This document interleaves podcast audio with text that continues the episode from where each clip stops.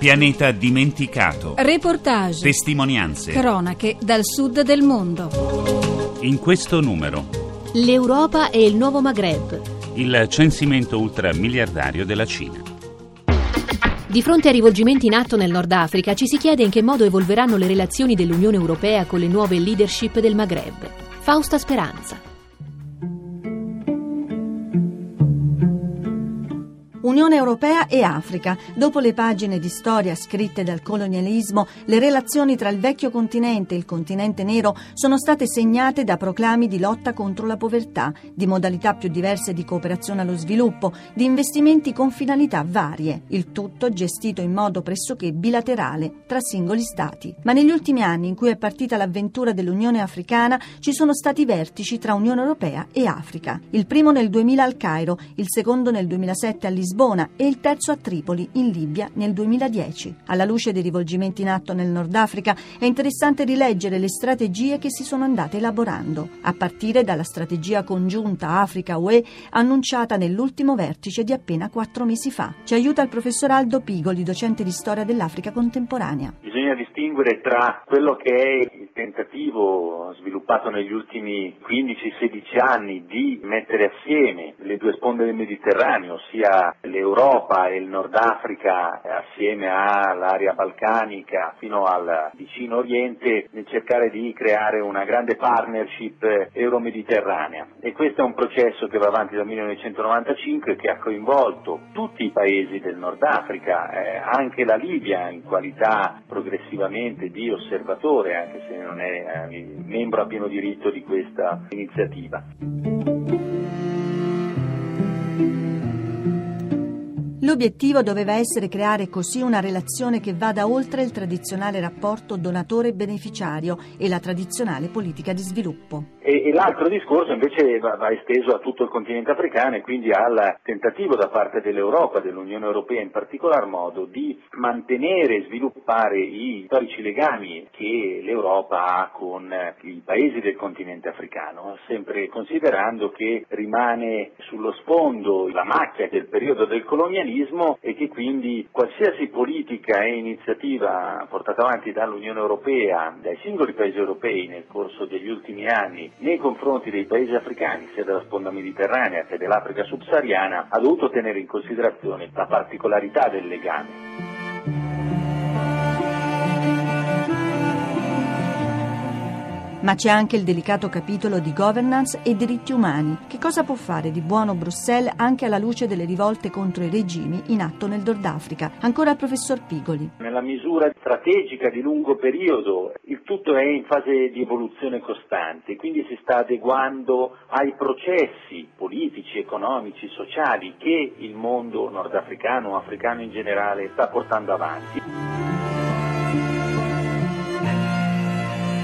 Altro tema drammaticamente attuale è quello della migrazione, mobilità, creazione di occupazione. Considerando gli stravolgimenti politici e sociali in atto nel Nord Africa, quanto emerso nel terzo vertice UE Africa, che si è svolto a novembre scorso, sembra tutto da rivedere. Ancora la valutazione del docente di storia dell'Africa contemporanea, Aldo Pigoli. È positivo il fatto che costantemente ci si aggiorni. Non è il caso che dopo il, l'inizio del processo di Barcellona per quanto riguarda l'area del Mediterraneo si è passati poi poi all'Unione per il Mediterraneo nel 2008, quindi un'evoluzione successiva.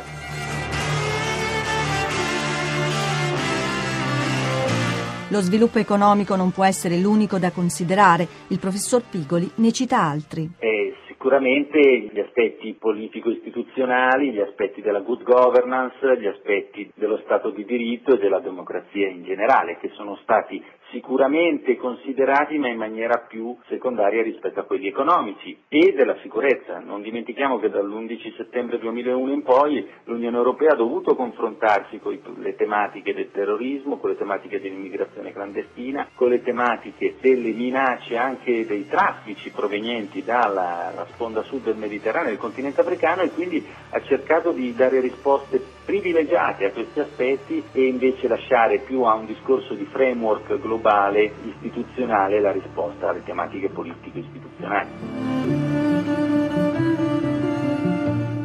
In definitiva non resta che sperare che rimangano validi gli obiettivi e l'impegno promesso per una partnership che porti benefici reciproci a entrambi i continenti e soprattutto non tanto ai governi quanto alle popolazioni di Europa e Africa.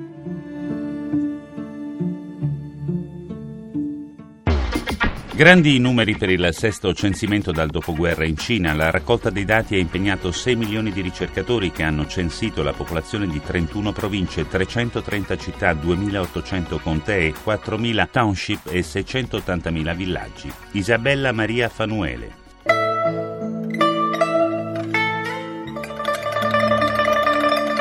In Cina sta volgendo al termine la colossale operazione di censimento della popolazione. In un paese di oltre un miliardo e 400 milioni di persone si tratta di un'operazione complessa che dovrà fornire un quadro affidabile delle ultime tendenze demografiche. Il regime cinese intende con ciò anche attuare delle correzioni nella politica di pianificazione delle nascite, attiva da più di un ventennio sul territorio. Sono infatti emerse alcune problematiche, come la disparità delle nascite tra maschi e femmine, evidenti presente in alcune zone come il nord-est. Ascoltiamo Wei Jinshen, docente del Centro di Studio sul Controllo Demografico di Pechino.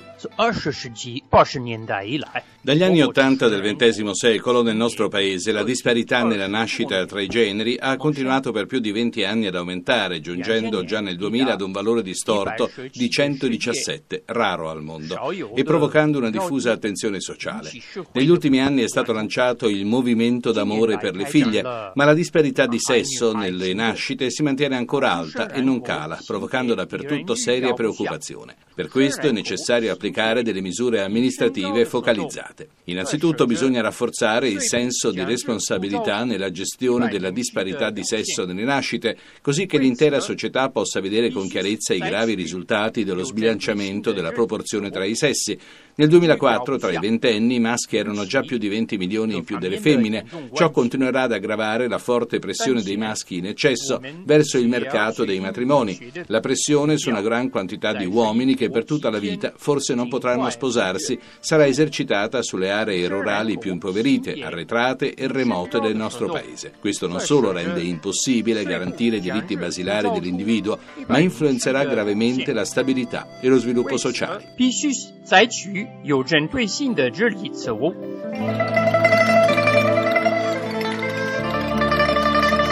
Lo squilibrio delle nascite tra maschi e femmine ha portato all'emergere di fenomeni come la cosiddetta tratta delle donne coreane dalla confinante e povera Corea del Nord. In un quadro che vede nei centri urbani l'obbligo del figlio unico, il partito ha da anni lanciato una campagna che predica l'amore per le figlie femmine, ma nelle zone rurali il problema permane. Inoltre, l'elevato numero di nascite con malformazioni ha portato negli ultimi tempi il regime a una maggiore attenzione verso l'attuazione di controlli medici prematrimoniali. Questi aspetti sono al centro del dibattito interno al partito.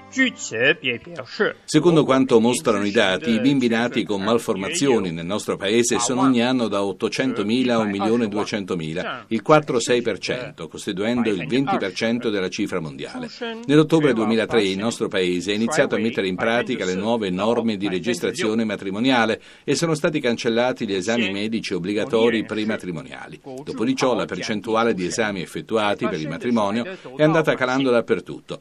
Nel 2004 non raggiungeva il 10% e in alcune località non arrivava all'1%. Gli esperti stimano che se i controlli continueranno a calare, i bambini con difetti alla nascita ogni anno aumenteranno del 50-80%. Essi non solo porteranno al matrimonio e alle famiglie grande infelicità, ma formeranno un enorme fardello per il Paese e per la società.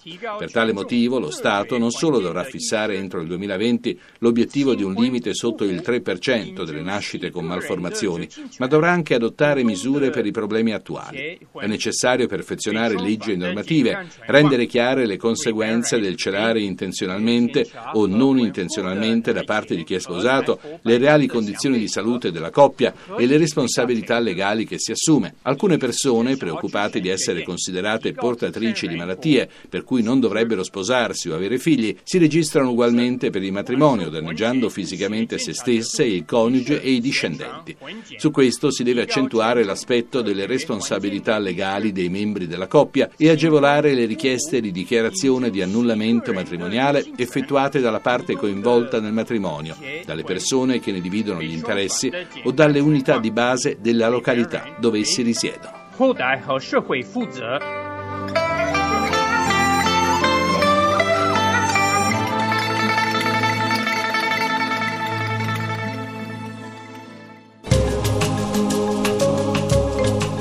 Abbiamo trasmesso Pianeta Dimenticato. A cura di Gianfranco Danna. Assistente al programma Renato De Angelis. www.pianetadimenticato.rai.it